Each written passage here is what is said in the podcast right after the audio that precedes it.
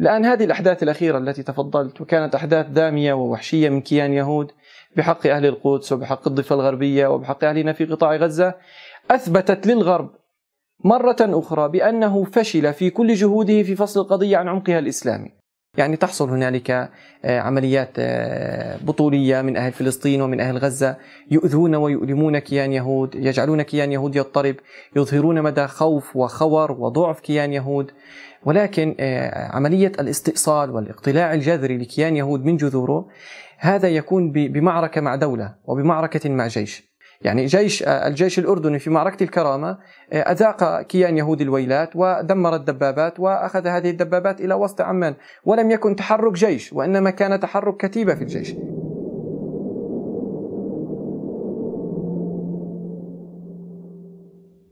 بسم الله والصلاة والسلام على رسول الله. هذه الحلقة لن تحرر فلسطين ولن تحرر شبر من غزة وإنما هي كفيلة. لتحرير العقول من الأفكار الخاطئة والمسمومة التي تبثها الدول الوطنية دول سايكس بيكو أمام الأمة الإسلامية لتفقد قضية فلسطين وتفقد البوصلة. يقول الله سبحانه وتعالى سبحان الذي أسرى بعبده ليلا من المسجد الحرام إلى المسجد الأقصى الذي باركنا حوله. قال مجاهد سماه مباركا لأنه مقر الأنبياء ومهبط الملائكة والوحي. يعني قضية فلسطين لا يجوز لأحد أن يتلعثم في الحديث عنها. قضية فلسطين هي أرض إسلامية فتحها عمر وباعها حكام المسلمين ليهود. الحل واخرجوهم من حيث أخرجوكم. قضية فلسطين ظلمت حينما جزئت قضاياها بداية ألقوها على مسؤولية العرب ثم الفلسطينيين ثم منظمة التحرير ثم وثم وما دروا أن قضية فلسطين كالإسلام نفسه أكبر من الغرب ودول التجزئة والقائمين عليها. واليوم ضيفنا غير. اليوم ضيفنا من الأرض المباركة أرض الرباط. أرض النضال. دكتور إبراهيم التميمي. أبو غسان. السلام عليكم ورحمة الله. وعليكم السلام ورحمة الله وبركاته. حياك الله أبو غسان. نورت البودكاست حقيقة. الله يحييك ويبارك فيك. حياك الله أخي الكريم. الله يحييك. أبو آه، غسان شهدت الأمة أيام دامية وعنيفة زلزلة العالم الإسلامي. الأمة كلها استشعرت يعني بالحزن والغضب حول ما حصل. مسرى رسول الله غزة كل فترة المسجد الأقصى يوقظ المسلمين سبحان الله. تفاعل كبير خطابات مؤتمرات اعتصامات مظاهرات مطالبات في الكويت في لبنان في الأردن تركيا وهناك في المغرب والجزائر تونس وهناك بنغلاديش باكستان إندونيسيا. يعني سبحان الله يذكرك بالآية والمؤمنون والمؤمنات بعضهم أولياء بعض. فأعتقد يعني وصحح لي أبو غسان أعتقد أن جيل هذا اليوم غير. يختلف. صار أقوى. آه، صار يحمل قضية فلسطين. صار يحمل هم قضية الأمة. آه، رأينا مشاهد بطولية خاصة في غزة وفي الأردن وفي لبنان. من شباب يريدون الجهاد. يحبون الجهاد. وكأنهم يعيدون لنا دروس الكرامة والعزة. فالسؤال يعني هل جيلنا المعاصر يحمل هم قضية فلسطين؟ هل نحن انتصرنا؟ فهل من كلمة أبو غسان؟ بسم الله الرحمن الرحيم. بداية بشكرك على الاستضافة ونسأل الله سبحانه وتعالى أن يكون هذا العمل خالصا لوجهه. كما تفضلت أخي الكريم آمين. قضية فلسطين هي قضية كل المسلمين. فلسطين درة تاج الإسلام. كانت كذلك قبل الهجرة وبقيت كذلك. الله سبحانه وتعالى خص هذه الأرض بخصوصية وجعلها عقيدة عند المسلمين وهي أنه ربط هذه الأرض بحادثة الإسراء والمعراج وربطها بالبيت الحرام برابط واحد عندما أسرى بالنبي صلى الله عليه وسلم من المسجد الحرام إلى المسجد الأقصى ومن ثم عرج به إلى السماوات العلى. ومنذ ذلك الحين وقضية فلسطين لها مكانتها عند المسلمين. وكانت قبلة المسلمين الأولى فكانت درة تاج الإسلام قبل الفتح وبعد الفتح. وهذه الجزئية في قضية فلسطين جعلت هذه القضية لها مكانة خاصة في قلوب المسلمين. فهم يتلون كتاب الله ويتلون سورة الإسراء ويتلون قول الله سبحانه وتعالى سبحان الذي أسرى بعبده ليلا من المسجد الحرام إلى المسجد الأقصى الذي باركنا حوله لنريه من آياتنا إنه هو السميع البصير.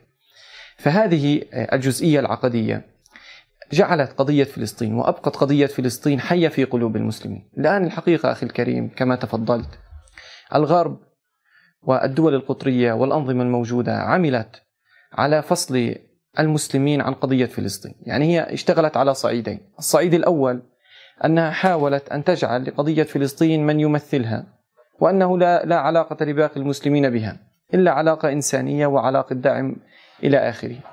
وعملت في بلاد المسلمين على فصل المسلمين عن هذه القضية من خلال آه، يعني تجهيل الأجيال الصاعدة بحقيقة هذه القضية وواقع هذه القضية وعمق هذه القضية السياسي وأن يصوروا للأجيال وللمسلمين أن قضية فلسطين هي قضية لها من يمثلها منظمة التحرير وأنها قضية خلاف بين الفلسطينيين والإسرائيليين بين قوسين على حدود وأنها قضية مشكلة آه، أن آه، إسرائيل بين قوسين لا تريد أن تنسحب من الأراضي التي احتلتها عام 1967 وعملوا من خلال مناهج التعليم من خلال الإعلام من خلال على تحويل قضية فلسطين من قضية إسلامية إلى قضية وطنية. وعملوا على تجهيل الأجيال الصاعدة آه، بقضية فلسطين وبحقيقة قضية فلسطين. والهدف من كل ذلك أن يزيلوا هذه المكانة التي التي أوجدها الله سبحانه وتعالى لقضية فلسطين في الإسلام وبذلك أصبح لها مكانة في قلوب المسلمين.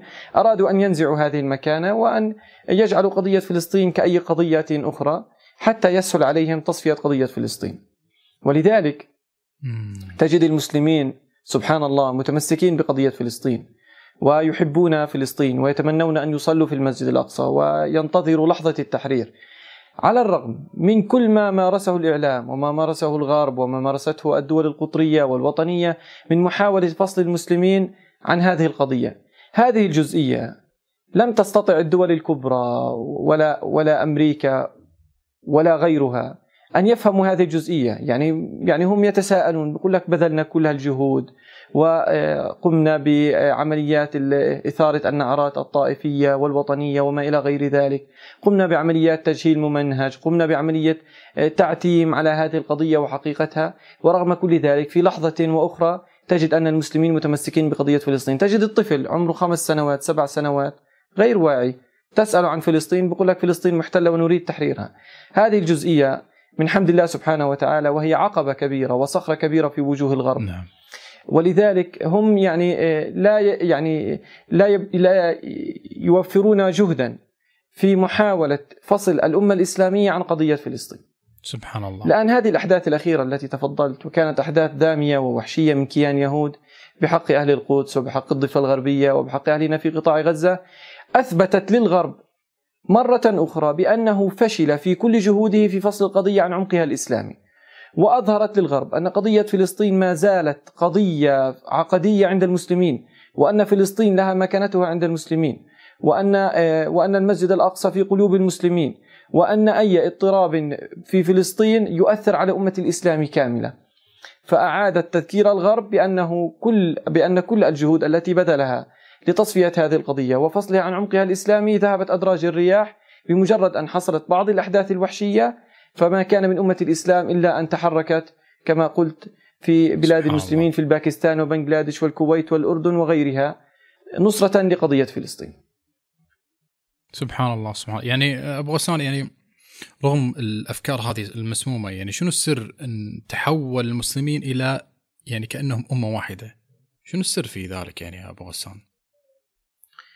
أمة الإسلام هي أمة واحدة من دون الناس والله سبحانه وتعالى جعل أمة الإسلام أمة واحدة والعقيدة عقيدة واحدة ومشاعر المسلمين واحدة وعقيدة المسلمين هي عقيدة واحدة ولذلك هذه الأمة شاء الغرب أم أبى هي أمة واحدة هو حاول أن يقسم هذه الأمة بتقسيمات وطنية وبتقسيمات طائفية وبتقسيمات عرقية لكنه لم ينجح في ذلك. فإن كانت الحدود والخطوط مرسومة على الخرائط وموجودة على الخرائط ولكن حقيقة أمة الإسلام تشعر بأنها أمة واحدة. ولذلك مجرد أن حصلت الأحداث في فلسطين توجهت الناس إلى الحدود. تريد أن تدخل إلى فلسطين. ولنصرة أهل فلسطين. عجيب. لا ينظرون إلى هذه الحدود إلا أنها خطوط خطها الاستعمار. فهذه الأمة أمة واحدة وقضيتها واحدة وقضاياها واحدة. يعني تجد أهل فلسطين يتألمون على ما يحصل في تركستان. وتجد أهل تركستان يتألمون على ما يحصل في الشيشان وتجد أهل الشيشان يتألمون على ما يحصل في الشام وتجد أهل الشام يتألمون على ما يحصل في فلسطين. فنحن أمة واحدة من دون الناس. هكذا هي هذا هو نعم. واقع أمة الإسلام. بفضل الإسلام وبفضل عقيدة الإسلام. سبحان الله سبحان الله. يعني هذه ممكن يا أبو غسان ردا على من يقول أن الوحدة مستحيلة. وحدة الأمة مستحيلة في هذا الواقع يعني 2021 آه طيب. دكتور يعني ما ما قبل لا ندخل في العمق يعني يقال أهم معركة في الحرب هذه الحرب بين الإسلام والكفر بين الإسلام والمسلمين ويهود أو كان يهود معركة الحقائق والمفاهيم والأفكار. هذه أهم معركة في هذه الحرب التي يقودها الغرب الآن لإخفاء الحقائق ولإيجاد يعني قناعات جديدة للأمة أو للبشرية. فلا بد أن تعرف عدوك من صديقك وأن تعرف من أمامك وأن تعرف طريقك وهدفك ولماذا وماذا تريد وهكذا. أما إذا ذهبت الحقائق وتغيرت المفاهيم وتغيرت القناعات خسرت المعركة. لم تعد تعرف هدفك ومن عدوك. ومن هنا لابد من الحديث عن الماضي يعني تاريخ فلسطين. فالسؤال ما يعني لو تكرمت أهم المحطات في تاريخ فلسطين لنقول منذ العهد العثماني أو الخلافة العثمانية أو الدولة العثمانية؟ يعني لو تبسطها نعم. أبو غسان. يعني طبعا يعني تاريخ فلسطين كبير. فأبرز المحطات لو تكرمت. إن شاء الله رب العالمين.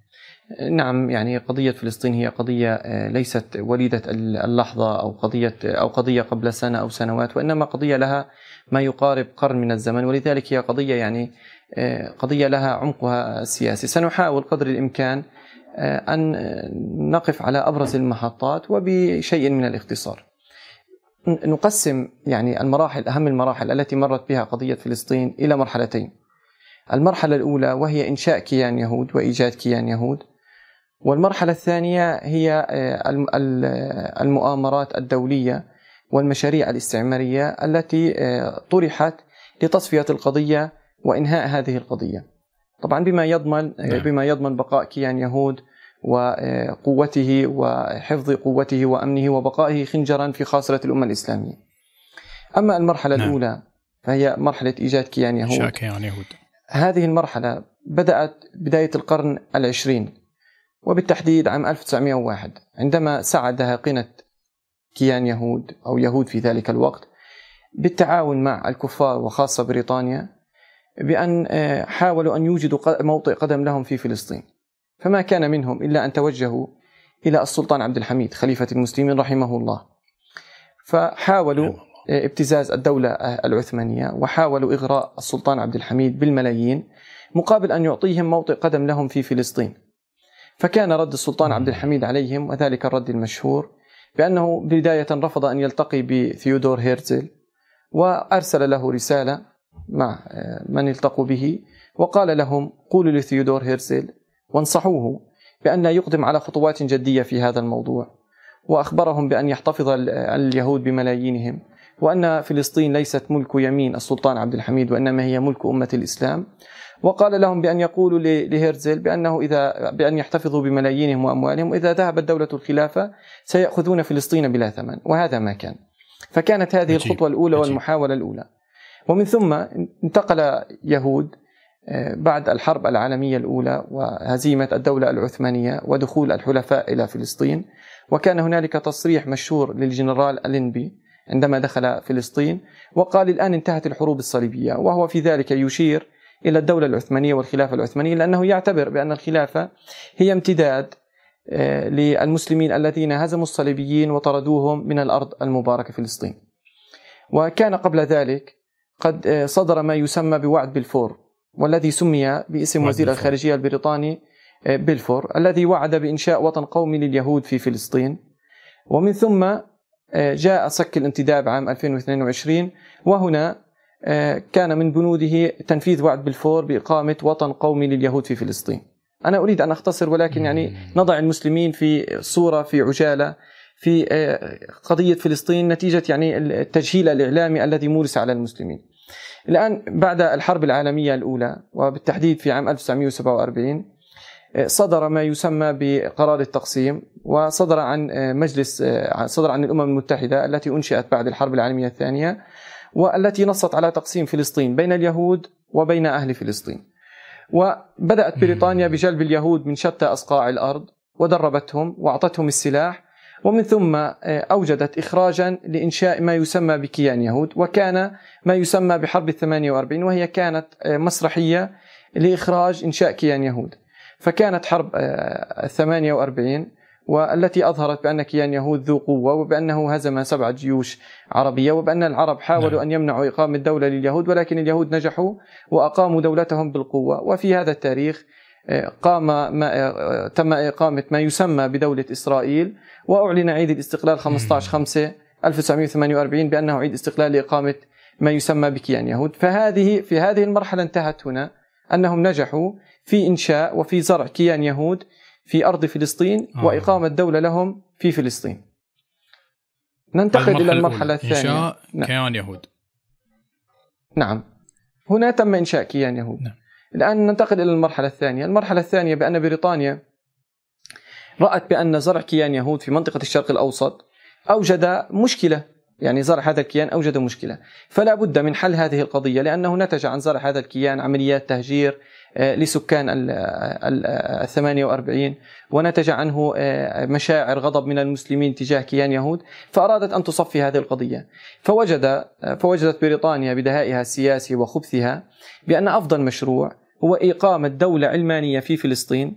هذه الدولة العلمانية تكون على غرار لبنان يكون الحكم فيها ليهود ويشركون معهم بعض الوزراء من من المسلمين ومن النصارى.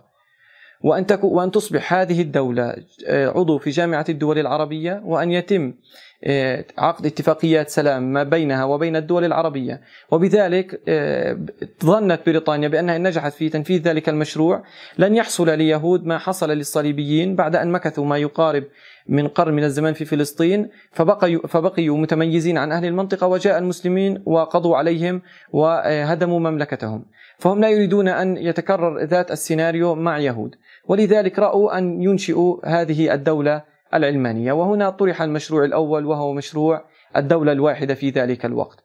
وبدأت بريطانيا تعمل على تصفية قضية فلسطين من خلال هذا المشروع مشروع الدولة الواحدة.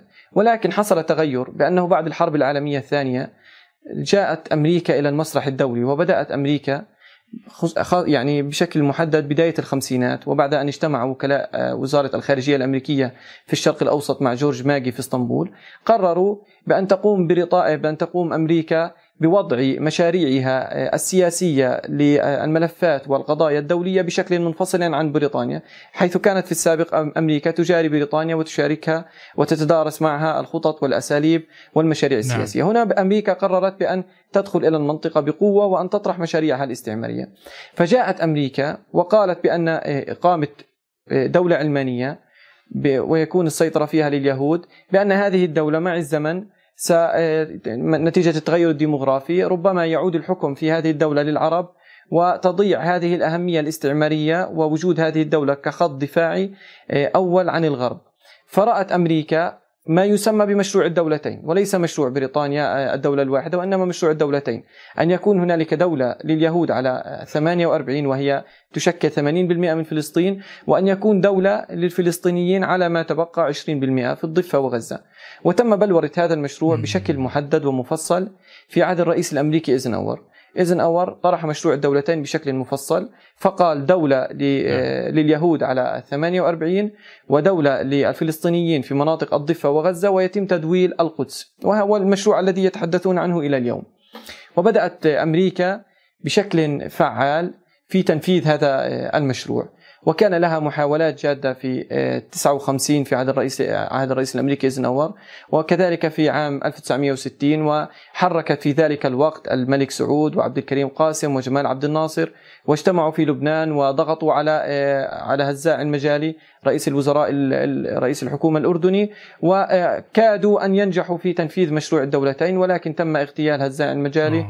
وتم إحباط هذه المحاولة من قبل الأردن النظام الأردني الذي يتبنى نعم. مشروع الدولة الواحدة المشروع البريطاني ومن ثم عادت أمريكا الكرة عام 1961 وأرسل كينيدي الرسائل المشهورة لعبد الكريم قاسم وجمال عبد الناصر وإلى الملك حسين وإلى الملك سعود وعاد تكرار المحاولة ولكن أيضا آه، النظام الأردني عرقل هذه المحاولة.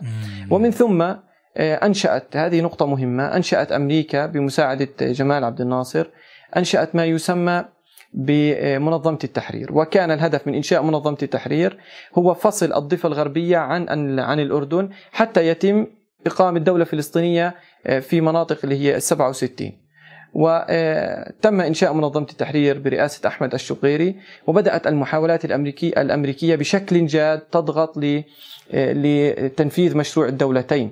وبريطانيا طبعا في عام 1964 حركت الحبيب بورقيبة وعمل على ترويج مشروع الدولة الواحدة بين بين العرب في ذلك الوقت. ولكن الشارع آه. العربي رفض مشروع الدولة الواحدة ولم يقبلوا بمشروع بريطانيا. ولذلك استغلت أمريكا هذا هذا الأمر وبدأت بتنفيذ مشروع نعم الدولتين نعم. بشكل جاد. وعندها قررت بريطانيا آه، بأن تقوم بحركة خبيثة. وأمرت الملك حسين بالتنسيق مع قادة كيان يهود في ذلك الوقت ومن حزب العمل إسحاق رابين. وكان من المواليين لبريطانيا. قررت في ذلك آه، الوقت آه، القيام بمسرحية حرب السبعة وستين. فأمرت الملك حسين حتى يتخلص من ضغوطات أمريكا بتسليم السبعة وستين لكيان يهود. وقام كذلك بجر جمال عبد الناصر الذي لم يكن مهيأ للحرب آه، للدخول في الحرب. فكان من نتيجة هذه الحرب أن سيطر كيان يهود على كل فلسطين سيطر على الضفة الغربية وسيطر على قطاع غزة وعلى شبه جزيرة سيناء وعلى الجولان. وهنا انتقل الحديث في هذه المرحلة إلى الحديث عن إزالة آثار آه، الاحتلال الذي نتج عن حرب السبعة وستين وهي لم تكن بحرب وإنما كانت هي مؤامرة من قبل بريطانيا لعرقلة المشروع الأمريكي مشروع الدولتين آه، ربما الآن نسرع قليلا في المراحل ولكن تحدثنا عن هذه نعم. التفاصيل لأنها مهمة ومغيبة عن نعم. آه، مغيبة عن المسلمين حتى يعلموا حجم المكائد والمؤامرات السياسية التي كيدت لهذه القضية منذ عشرات السنين وبعد حرب 67 آه، أمريكا انتقلت إلى الحديث عن إزالة آثار العدوان وكان اللي هو قرار مجلس الأمن 242 ومن ثم عملت على تثبيت نفوذها في مصر الذي اهتز بسبب آه، بسبب ما حصل في 67 فكانت حرب نعم. تحريكية وهي حرب 73 وتبع هذه الحرب اتفاقية كام ديفيد وعندها أمريكا وصلت لمرحلة بأنها حجمت كيان يهود من الجهة الجنوبية وإستطاعت الآن تثبيت النظام آه، النظام المصري وتثبيت انور السادات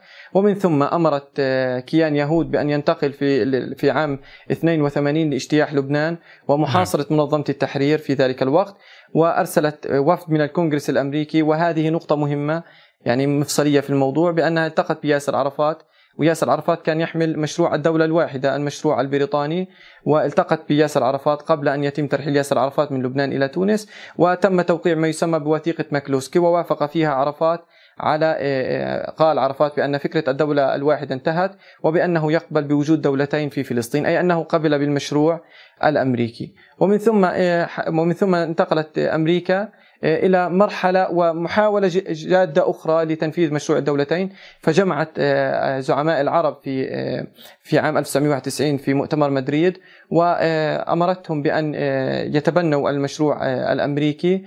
فوافقوا على تنفيذ ذلك المشروع. ولكن بريطانيا قامت بآخر محاولة لها للتشويش على أمريكا وعلى المشروع الأمريكي من خلال الموالين لها في حزب العمل آه، شمعون بيرس وإسحاق رابين وقامت بتوقيع اتفاقية أوسلو، واتفاقية أوسلو هي عبارة عن حكم ذاتي دون دون دولة فعلية ودون حكم فعلي في الضفة الغربية وقطاع غزة. نعم. وهنا تدخلت أمريكا مرة أخرى وحاولت أن أن تحول اتفاقية أوسلو إلى مفاوضات تخرج الحل الأمريكي وكانت أمريكا قد قررت في عام 1999 أن تكون قد انتهت من تنفيذ مشروع الدولتين وإنشاء الدولة الفلسطينية.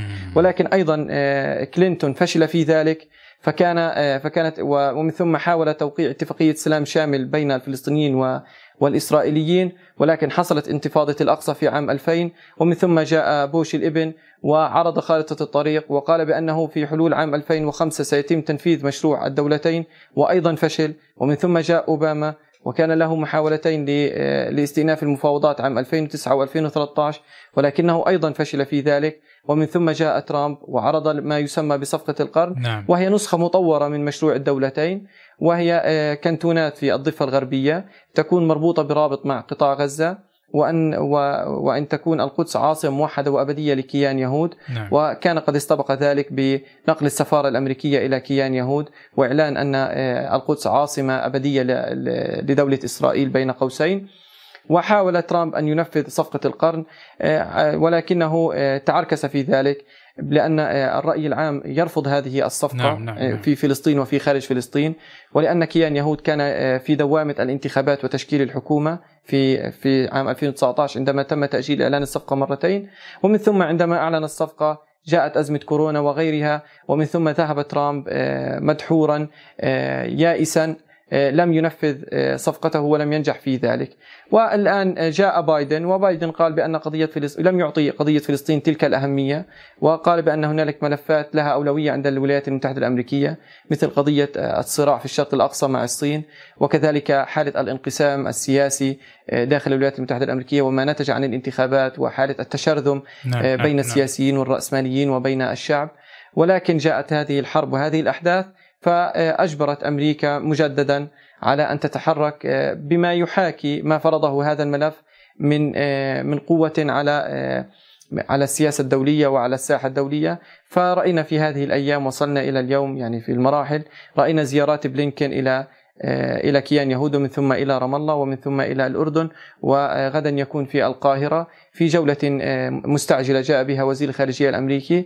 آه، ربما تريد أمريكا أن آه، تحاول إحياء مشروع الدولتين مرة أخرى أو تنفذ هذا المشروع أو ربما هي تحركات آه، بما يحاكي آه، آه، ضخامة الأحداث وما فرضته من آه، من وزن وثقل على الساحة الدولية وعلى آه، وعلى الموقف آه، الدولي. نعم نعم نعم آه، الله يعني فيك. هذه أبرز المحطات والمفاصل في نعم. في قضية فلسطين بعجالة وإن كانت كل كل نقطة يعني يمكن الحديث بها بشكل منفصل يعني بعدك يا أبو غسان أنت ما يعني ما شاء الله ما, ما فصلت بعد ما دققت بعد أكثر يعني هذا كله محطات أهم محطات فلسطين وهذه المفروض يعني أغلب آه، الشباب والشابات اللي آه، مقدمين أو أو يريدون تحرير فلسطين أو يريدون أن يعملون شيء يعني بصمة لأجل فلسطين. لابد أن يعرفون هذه المحطات فعلا. آه، و- نعم يمكن تلخيصها يعني بثلاث نقاط بثلاث عبارات. النقطة الأولى بأن الغرب الكافر هو من أنشأ كيان يهود.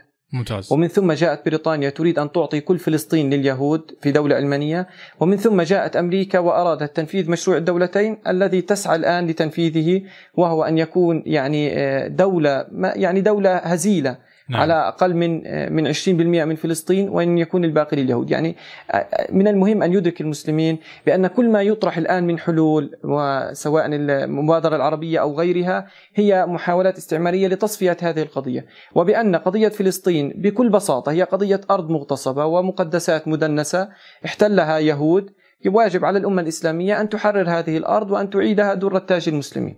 نعم نعم يعني الله سبحانه وتعالى يقول آه، فإذا جاء وعد الآخرة ليسوءوا وجوهكم.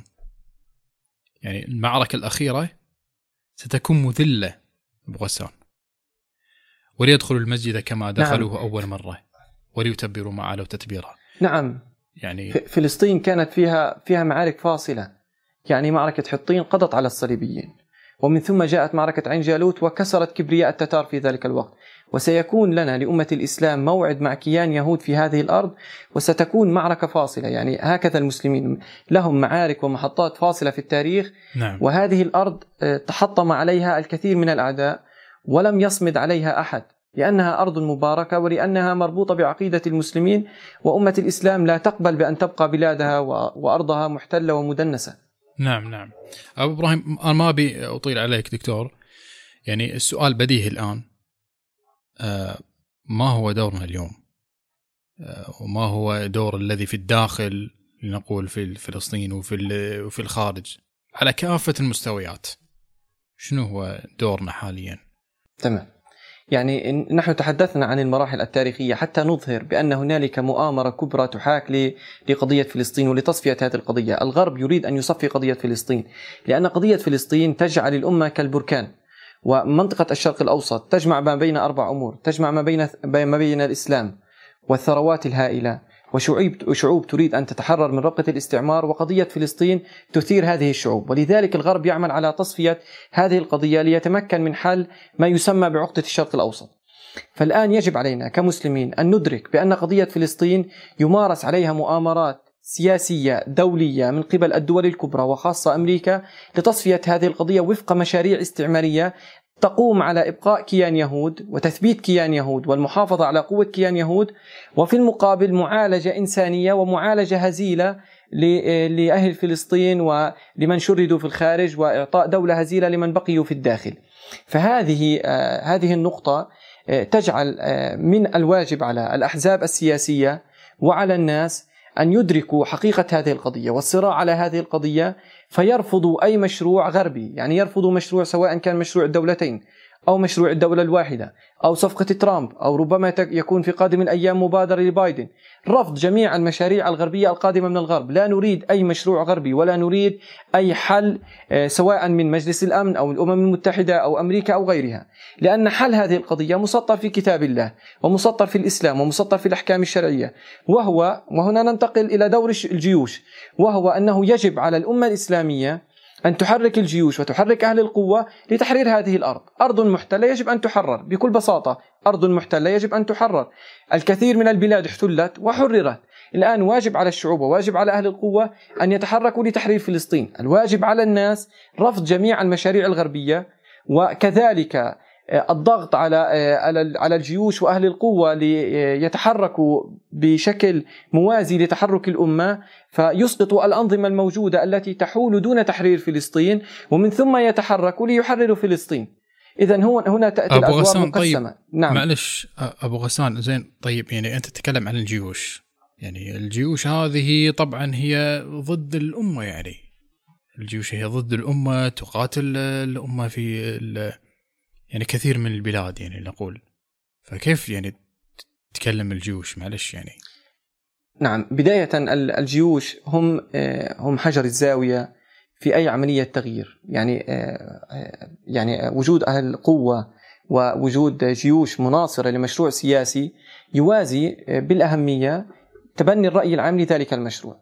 فلا يحصل فلا تحصل أي عملية تغيير دون أن يكون فيها عاملين رئيسين.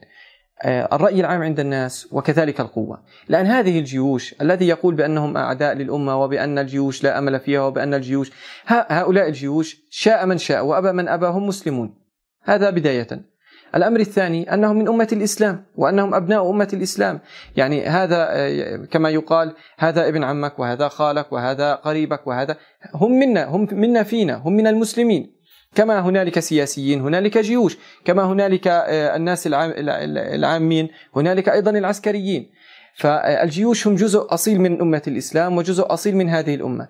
الآن هذا السلاح الذي يمتلك تمتلكه الجيوش وجه في وجهة خاطئة يعني نراه تارة وجه لليمن وتارة لليبيا وتارة نراه آه، وجه مثلا لمناطق أخرى في العالم. دون أن يوجه طبعا لخدمة مشاريع غربية ولخدمة آه، قضايا سياسية لا تخدم أمة الإسلام ولا تهم أمة الإسلام.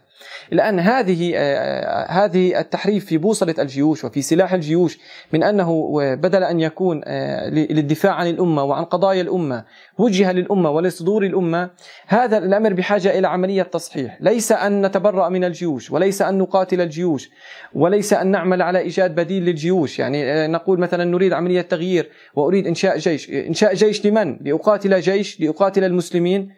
إنشاء جيش وأمة الإسلام لديها جيوش جرارة جيوش بدبابات وطائرات ومعدات وأسلحة. إذا هذه الجيوش هي موجودة. ولا يمكن لأحد أن يتخطى هذه الجيوش. ولا يمكن أن تحصل أي عملية تغيير دون أن يكون الجيوش تدخل فيها. يعني نحن رأينا في ثورات الربيع العربي بأن آه، انحياز الجيوش إلى مطالب الناس كان أمر مهم. وإن كانت وإن كانت تلك يعني حصلت هنالك حركات وتم فيها الالتفاف على على ثورات الناس. ولكن نحن رأينا بأن الجيش المصري كان مفصلا في في مصر ورايناه كذلك في في تونس وفي غيرها وفي ليبيا وكذلك في الشام. اذا الجيوش هي هي جزء أصيل في أي عملية تغيير. وهذه الجيوش لها وظيفة أساسية ووظيفة شرعية وهي التحرك للدفاع عن قضايا المسلمين.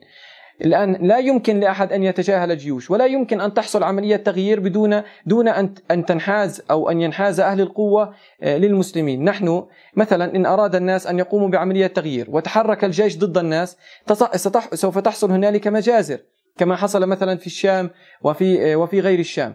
وإن كان الجيش يريد التغيير والناس لا يريدون هذا النظام السياسي وخرجوا ضد الجيش كذلك آه، يؤدي ذلك إلى أزمة سياسية وقد يؤدي إلى سقوط النظام الناشئ، ونحن رأينا بأن الرأي العام وبأن الناس استطاعت أن تفشل انقلابات عسكرية، اذا الجيش هو جزء نعم. في أي عملية تغيير، وهذه الجيوش هي جزء أصيل من الأمة، وهذه الجيوش لها وظيفة أصيلة وهي الدفاع عن الأمة وعن قضايا الأمة، الآن تم حرف هذه الوظيفة، نعم صحيح، يجب علينا أن نصحح. هذه البوصلة ويجب علينا أن نعيد وظيفة الجيوش الأصيلة والأصلية وهي الدفاع عن المسلمين وليس أن نتبرأ طيب من الجيوش. طيب دكتور يعني موجودة المقاومة ليش يعني ما نعتبر أنها هي ممكن هي تكون عملا للتغيير المقاومة في غزة؟ نعم يعني آه، بداية آه، كيان يهود آه، هو كيان بغيض وهو كيان زائل ولكنه في النهاية يعني بين قوسين هو دولة يعني بطائرات ودبابات وبأسلحة وبعتاد متطور. وغزة محاصرة. يعني محاصرة من قبل النظام المصري ومحاصرة من قبل كيان يهود. الآن لو كانت غزة قادرة على تحرير فلسطين لفعلت ذلك. يعني كل كل واحد يتمنى أن يكون هو من يحرر هذه الأرض المباركة. نعم. حقيقة من ناحية سياسية ومن ناحية عسكرية بأن كيان يهود حتى يتم اقتلاع كيان يهود من جذوره. يعني تحصل هنالك آه، عمليات آه، بطولية من أهل فلسطين ومن أهل غزة يؤذون ويؤلمون كيان يهود يجعلون كيان يهود يضطرب يظهرون مدى خوف وخور وضعف كيان يهود. ولكن آه، نعم. عملية الاستئصال والاقتلاع الجذري لكيان يهود من جذوره هذا يكون بمعركة مع دولة وبمعركة مع جيش. هذا هو الواقع. وهذه هي الحقيقة. يعني لا نريد أن ننجر آه، كثيرا وراء العواطف ووراء آه، المشاعر وإنما هذه هي الحقيقة بأن كيان يهود حتى يتم إزالة كيان يهود من جذوره لا بد من معركة فاصلة مع الأمة. معركة بجيش له عتاده له طائراته ودباباته ويعني جيش يقاتل بقوة عسكرية يعني قادرة على استئصال هذا الكيان من جذوره ومن آه، ومن أعماقه وإزالته من هذه الأرض. هذه نقطة، النقطة الثانية بأنه آه، من التضليل ومن القسوة على أهل فلسطين أن يترك آه، أن أن يترك مسؤولية تحرير هذه الأرض على أهل فلسطين. يعني إن كنت أنا غير قادر وأنا بستنصر أخي المسلم، يعني الله سبحانه وتعالى قال: وإن استنصروكم في الدين فعليكم النصر، هذا حكم شرعي. أنا مح... أنا محتل، أنا تحت الاحتلال. الضفة محتلة وقطاع غزة محاصر ومحتل وفلسطين كلها محتلة. لأن نحن تحت الاحتلال غير قادرين على إزالة هذا الكيان ليس لضعف ولا لخوف ولا لجبن ولا إلى غير ذلك ولكن لأن كيان يهود وإزالة كيان يهود بحاجة إلى تحرك جيش يعني جيش يواجه جيش آه، دبابات تقابل دبابات وطائرات تقابل طائرات وبمعركة آه، حقيقية على أرض الواقع يتم من خلالها اقتلاع كيان يهود من جذوره. الآن لماذا؟ أبغى ممكن تعطيني مثال؟ يعني أي, أي جيش يعني. يعني أي جيش سواء مثلا الجيش الأردني. الجيش الأردني قادر إن تحرك خلف قيادة مخلصة وواعية قادر على تحرير فلسطين. يعني جيش الجيش الأردني في معركة الكرامة آه، أذاق كيان يهود الويلات ودمر الدبابات وأخذ هذه الدبابات إلى وسط عمان ولم يكن تحرك جيش وإنما كان تحرك كتيبة في الجيش. كتيبة المدفعية هي التي تحركت وكان قائدها آه، مشهور حديث الجازي. آه، هذه كانت هذا كان مثال. مثلا في حرب الثلاثة وسبعين عندما أرادت أمريكا أن تقوم بحرب تحريكية لاستئناف عملية السلام وترتيب الأوراق ما بين النظام المصري وكيان يهود. كان الجيش المصري في ذلك الوقت قادر على تحرير فلسطين كاملة ولكن تآمر السادات وتآمر الطبقة السياسية والوسط السياسي على الجيش المصري هو الذي حال دون أن يحرر الجيش المصري فلسطين. نعم الجيش المصري قادر على تحرير فلسطين في ساعات. كيان يهود كيان هزيل. نحن رأينا في معركة غزة الأخيرة بأن كيان يهود كيان هزيل وكيان ليس بالكيان صحيح. القوي. وبأنه ليس بتلك الهالة التي صوروها لنا. صنعوا من كيان يهود هالة وبأنه الجيش الأقوى والجيش الذي لا يهزم. نتيجة مسرحيات. 48 كانت مسرحية وقلنا ذلك. وال67 كانت أيضا مسرحية. ولكن المعركة الحقيقية عندما تكون مع كيان يهود قادرة على كسر شوكة كيان يهود واقتلاعه من جذوره. يعني الجيش الأردني قادر. آه، آه، الجيش آه، أهل سوريا إن أسقطوا النظام وتحركوا نحو فلسطين قادرين أيضا. الجيش المصري قادر على ذلك. أي جيش من جيوش المسلمين قادر على أن يحرر فلسطين. فلماذا توضع المسؤولية على أهل فلسطين؟ يعني لماذا يحمل أهل فلسطين؟ أهل فلسطين منذ عشرات السنين آه، يقدمون التضحيات وهم في رباط وكيان يهود ينكل بهم وهم غير قادرين على تحرير الأرض لو كانوا قادرين لحرروها. فإذا لماذا لا تتحرك جيوش المسلمين؟ لماذا تحصر هذه القضية في هذه الزاوية؟ صلاح الدين جاء من خارج فلسطين وحرر فلسطين. قطز وبيبرس جاءوا من مصر وحرروا فلسطين وكسروا التتار. إذا الأمة واجب على الأمة أن تتحرك لتحرير فلسطين. الذي يقول بأن نترك أهل فلسطين يحررون فلسطين هو لا يريد تحرير فلسطين. هو يريد أن يبقى أهل فلسطين تحت آه، نيران كيان يهود ويريد أن يبقى فلسطين تحت آه، تحت بطش وتنكيل كيان يهود ويريد أن يقزم هذه القضية ويريد أن أن يترك أهل فلسطين آه، ضحية للمشاريع الاستعمارية والمشاريع الغربية. فالذي يريد تحرير فلسطين يعمل على إعادة هذه القضية لعمقها الإسلامي ولعمقها العربي والإسلامي. أما الذي يريد التقزيم فهو يريد تضييع القضية. كيان يهود يستند لأمريكا كيان يهود يستند لأوروبا. إذا لماذا لا نستند لأمة الإسلام؟ نحن كمسلمين لماذا لا نستند لأمة الإسلام؟ كيان يهود يستند للجهات التي أوجدت كيان يهود ولعمقه الاستعماري. نحن الأصل فينا أن نستند لعمقنا الإسلامي أن نستند لأمة الإسلام صحيح. أن نستند لجيوش المسلمين. نعم. الآن موضوع أنه الجيوش يعني يتم تحريك الجيوش في وجهات خاطئة هذا يقع على عاتق المسلمين وعلى عاتق أهل القوة في الجيوش أن يعيدوا البوصلة لوجهتها الصحيحة، فالجيش الذي تحرك نعم لليمن نعم نعم. عنده القدرة العسكرية أن يتحرك لفلسطين، ونحن نعلم بأن جيوش المسلمين يتشوقون لتحرير فلسطين، ونحن لمسنا ذلك من أفواه آه، الجنود وأفواه العسكريين في خارج فلسطين، ويعني يشوفك العسكري ويقول لك أنا مثلا درست في اليمن، كانوا يشوفون مثلا العسكريين في اليمن يقول لك أنا أتمنى أن أصلي في, في المسجد الأقصى، أتمنى تحرير فلسطين. اذا هذه الجيوش هي جزء من أمة الإسلام ولكن الأنظمة الموجودة هي التي تحول دون تحرك هذه الجيوش ولذلك وجب على الأمة إسقاط الأنظمة وتحريك هذه الجيوش آه، لتحرير فلسطين. أنا دخلت آه، آه، أبو غسان في مقطع نائب باكستاني تكلم بحرقة أن إحنا عندنا جيش. نحن نملك جيش قوي يعني قادر على يعني تحرير فلسطين. فلماذا لا تتحرك الجيوش؟ أقصد جيش تركيا آه، باكستان. تكلم بحرقة وموجودة يعني على التواصل الاجتماعي أو التويتر. وأنا الآن دخلت موقع Global Firepower هذا موقع يصنف الجيوش أقوى الجيوش. فمن ضمنها أقوى الجيوش الجيش التركي والجيش المصري. يعني الجيش التركي فوق والمصري من تحت. فيعني سريعا مثلا يمتلك آه، التركي 1056 طائرة حربية. منها 206 مقاتلة. بالإضافة إلى 80 طائرة شحن عسكري. آه، القوات البرية مثلا المصرية. آه، أكثر آه، الجيش المصري 3735 دبابة و 11000 مدرعة. يعني شيء كبير يعني. هذا هذا فقط البرية والبحرية فما بالك مثلا هذا فقط مصر وتركيا فما بالك باكستان فما بالك يعني الجزيرة فما بالك الأردن. فهذه الجيوش فعلا يعني إذا تحركت آه، إذا تحرك جيش من هالجيوش هذه ممكن هي تتحرر تحرر فلسطين. ففعلا أبو غسان. طيب آه، أبو غسان هذه يعني استنصار الجيوش فكرة استنصار الجيوش. ليش مش مطروحة في الساحة؟ يعني العلماء يقولون إن لابد من دعوة دعوة الحكام. يعني الدعاء للحكام واجب ويدعون للحكام في الخطبة طيب ليش لماذا لا يدعون للجيوش لأن تتحرك نعم الأنظمة الموجودة تدرك خطورة مطالبة الجيوش بالتحرك أمريكا وبريطانيا عندما تصارعوا في بلاد المسلمين أدركوا قوة الجيوش وأدركوا خطر هذه الفكرة وهي فكرة تحريك الجيوش وأهل القوة.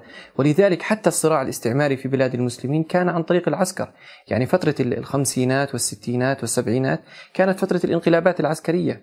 وكانت الدول الكبرى تتصارع في بلاد المسلمين بأخذ آه، ولاءات آه، في الجيش وقادة في الجيش. فهم أدركوا بأن بأن الطريق التي أوصلتهم لتغيير النظام السياسي وإن كان من عمالة لعمالة أخرى ولكن هذه الطريق التي أوصلتهم لتغيير النظام السياسي في البلد هي طريق قادرة على إيصال غيرهم لتلك النقطة قادرة على إيصال المخلصين. قادرة على إيصال من يريدون أن يستقلوا في أن يجعلوا من هذه الدولة دولة دولة مستقلة في سياستها الداخلية وسياساتها الخارجية، من يريدون أن أن يقوموا بالانعتاق من ربقة الاستعمار ومن التبعية للدول الكافرة. إذا هذه الدول نعم. أدركت خطورة هذه النقطة، ولذلك نجدهم عملوا على صعيدين، الصعيد الأول وهو آه، أن آه، أن فصل يعني حاولوا آه، أن يجعلوا في في الدول في دول في بلاد المسلمين الموجودة أن يجعلوا قوات موازية أو قوات يعني نوعا ما لديها قوة لحماية النظام وحماية الحاكم غير الجيش. يعني تجد هنالك نعم. الأمن الداخلي والأمن المركزي وتجد مثلا الحرس الجمهوري وكذا. حاولوا أن يوجدوا قوة موازية للجيش. حتى هذه القوة تحمي النظام في حال خرج الجيش عن آه، آه، خرج الجيش عن السيطرة وتحرك الجيش ضد النظام. وعلى الصعيد الآخر آه، حاولوا أن يفصلوا الشعوب عن الجيوش بجعل الشعوب وبجعل المطالبة دائما للحكام. يعني الحاكم لا يريد أن يتحرك فيقول للعالم قل لي أن أتحرك. فمن ثم هذا الحاكم يتحرك على صعيد الأمم المتحدة على صعيد آه، مجلس الأمن على صعيد القرارات الدولية. يعني الآن مثلا مثلا في الأحداث الأخيرة رأينا بأن كل آه، آه، كل الدول في بلاد المسلمين بدأت هذه هذه الأنظمة تتحرك على صعيد المجتمع الدولي، الآن كل حكام المسلمين يطالبون بتنفيذ مشروع الدولتين ويقولون للشعوب ها نحن تحركنا. نحن الآن تحركنا وذهبنا آه، وطلبنا من أمريكا أن تتحرك وطلبنا من المجتمع الدولي وطلبنا من الأمم المتحدة. إذا هم يجعلون آه، العلماء ويجعلون السياسيين يطالبون الحكام بالتحرك فيتحركون بالجهة التي تخدم المشاريع الغربية. أما الدعوة للجيوش لأن تتحرك. الجيش لماذا سيتحرك؟ الجيش سيتحرك للتحرير. الجيش لن يتحرك ويذهب لمجلس الأمن ولن يذهب للأمم المتحدة. وإنما الجيش يعلم آه، يعلم لغة القوة ولغة الحرب ولغة العسكر. فالجيش نعم. سيتحرك للتحرير لأنه من البديهيات. أرض محتلة تحرك جيش إذا هذا الجيش سيعمل على تحرير هذه الأرض. فهم يحاولون أن يجعلوا البوصلة والاتجاه بعيدا عن الجيوش. وحذرا من فكرة تحريك الجيوش ويجعلونها آه، من قبل يعني يجعلون العلماء والسياسيين والوسط السياسي يطالبون الحكام بالتحرك ومن ثم يضحكون على الشعوب بأننا تحركنا. أرسلنا نعم. أموال أرسلنا مساعدات توجهنا للأمم المتحدة دعينا إلى اجتماع لجامعة الدول العربية ومن هذا القبيل فيبعدون الأمة عن التحرك الجاد والفعلي. نعم نعم نعم. يعني إذا هناك نقطة. لابد أن ننتبه لها ونحن في معركة تحرير الأقصى. وهي أننا لابد أن نتحرر من عقلية النظام الدولي فيه خير أو المجلس الأمن فيه خير أو الدول الوطنية دول ساكس بيكو. يعني يعني يجب على المسلمين أن يدركوا. نعم. وأن يعودوا إلى تاريخ قضية فلسطين وأن يدرسوا هذه القضية. هذه القضية الأصل في كل مسلم أن يعلم حيثيات وتفاصيل هذه القضية. أن من أوجد كيان يهود هو المجتمع الدولي. أول من أصدر آه، أول من أصدر سك الانتداب كانت عصبة الأمم. آه، قرار التقسيم كان من هيئة الأمم المتحدة. مجلس الأمن هو الذي أصدر القرارات. طبعا إحنا حتى نعلم كل القرارات الدولية تقوم على ناحيتين. المحافظة على كيان يهود وإبقاء كيان يهود ومده بأسباب القوة ومعالجة قضية فلسطين قضية إنسانية قضية العرب. يعني اللاجئين توطينهم تعويض اللاجئين آه، إعطائهم بقعة من الأرض يقيموا عليها دولة. إذا المجتمع الدولي كان وما زال وسيستمر طرفا في خدمة كيان يهود ونحن رأينا أمس تصريحات بلينكن آه، عند نتنياهو بأن نعم. أمريكا بأن من حق إسرائيل بين قوسين أن تدافع عن نفسها وبأن أمريكا تساند كيان يهود وبأنها ستطور نظام القبة الحديدية وإلى غير ذلك نعم هم في صف كيان يهود وليسوا في صف الأمة المجتمع الدولي بمؤسساته سواء مجلس الأمن أمم متحدة محكمة العدل الدولية وغيرها من المؤسسات هذه كلها مؤسسات تسعى لخدمة كيان يهود ولتنفيذ مشروع الدولتين حتى آه، يضمنوا أمن آه، وبقاء كيان يهود ويحفظوا أمن كيان يهود إلى إلى سنوات طوال، فهم يرون بقاء نعم. الصراع يهدد كيان يهود، ولذلك يريدون أن ينهي الصراع أن ينهوا هذا الصراع بما يخدم كيان يهود. نعم نعم، طيب أبو غسان قبل لا أختم في هناك سؤال أحد سألني يعني عن المقاطعة. هل تؤثر يعني على اقتصاد دويلة إسرائيل؟ نعم يعني هنالك نقطة أخرى وهي يعني المسلمين يعني جزاهم الله خير تتحرك مشاعرهم تجاه قضايا تخص أمة الإسلام. فمثلا رأينا مقاطعة للمنتجات الفرنسية عندما تم الإساءة للرسول عليه الصلاة والسلام. والآن نرى من يريد أن يقاطع كيان يهود وإلى غير ذلك. الآن في حقيقة الأمر أنا أريد أن أتحدث في, في نقطة أخرى وهو أن ننظر ما هو الحل الجذري لقضية فلسطين؟ ما هو الأصل وما هو الواجب على المسلمين؟ الحل الجذري لقضية فلسطين هو يكون باقتلاع كيان يهود من جذوره. لأن اقتلاع كيان يهود من جذوره هو بحاجة لتحريك الجيوش وبحاجة لكسر الحواجز والحكام والأنظمة الموجودين الذين يحولون دون هذا التحرك. إذا تركيز الأمة وجهود الأمة يجب أن تركز فيها أن تركز في هذه الناحية ويجب أن تنصب جهود الأمة على هذه الناحية وهي تحريك الجيوش لتحرير فلسطين.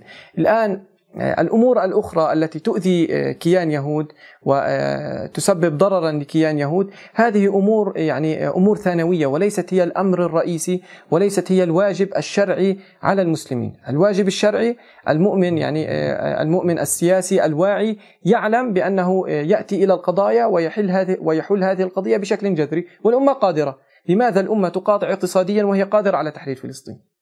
لماذا الأمة مثلا آه، تقاطع منتجات وهي قادرة على على الانتصال للرسول عليه الصلاة والسلام وتأديب فرنسا مثلا؟ إذا ما دامت الأمة قادرة على تنفيذ الحل الجذري إذا الجهود يجب أن تنصب على تنفيذ هذا على هذا آه، على هذا المجهود وأن آه، وأن لا يقع الناس في فخ يعني هنالك فخ أحيانا تنفيس المشاعر وتحريك وإشعار المسلمين بأنهم أدوا ما عليهم جمعوا الأموال والملايين بأنكم هكذا. يعني نصرتم قضية فلسطين. لا نعم أنتم هكذا آزرتم أهل فلسطين ولكنكم لم تقوموا بالواجب الشرعي المرت... الذي يترتب عليكم وهو التحرك الفعلي لتحرير فلسطين. طيب الله يبارك فيك أبو غسان. يعني بالأخير آه خمس نقاط. تحرير فلسطين واجب لأنها أرض محتلة. واستجابة لقول الله سبحانه وتعالى وإن استنصروكم في الدين فعليكم النصر. هذا واحد. اثنين ولا تحرر فلسطين إلا بالجيوش لأن ما أخذ بالقوة لا يسترد إلا بالقوة كما فعلها عمر كما فعلها صلاح الدين كما حافظ عليها سلطان عبد الحميد رحمه الله رضي عنهم. ثلاثة القاعدة الشرعية تقول ما لا يتم الواجب إلا به فهو واجب. الواجب تحرير فلسطين فلا بد أن نتحرك أن نؤثر على الجيوش. من باب لا تأمرون بالمعروف ولا تنهون عن المنكر. من المعروف استنهاض الجيوش وطرح الحل الجذري تجاه فلسطين.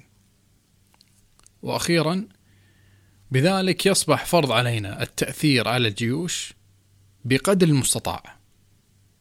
وفرض على الجيوش تحرير فلسطين. الله يبارك فيك أبو غسان. جزاك الله خير دكتور. وسامحنا على الإطالة. وإن شاء الله يعني لنا لقاء آه ثاني بإذن الله. الله يجزاك خير وما تقصر. حياك الله. وأنا يعني في نهاية الحلقة أقول بأنه واجب على كل المسلمين أن يطلعوا على هذه القضية. هنالك كتاب يعني كتاب قيم كتاب اسمه قضايا سياسية ويتحدث بشكل مفصل عن قضية فلسطين ويظهر يعني هذه القضية منذ منذ نشأتها إلى اليوم ويضع أيضا الحل لتلك القضية. فأنصح بقراءة هذا الكتاب وأنصح المسلمين بأن يطلعوا على هذه القضية وعلى تفصيلات هذه القضية وأن يرفضوا جميع المشاريع الاستعمارية خاصة بأننا في هذه الأيام نرى أن هنالك تحركات دولية قد تكون لطرح مشروع سياسي جديد وتصفية من هو الكاتب أبو غسان؟ قضايا سياسية هو كتاب لحزب التحرير للشيخ تقي الدين النبهاني. آه. طبعا هذا الكتاب حصل عليه كل فترة يحصل عليه تنقيحات وتحديثات لأن الأحداث السياسية تتجدد كل فترة.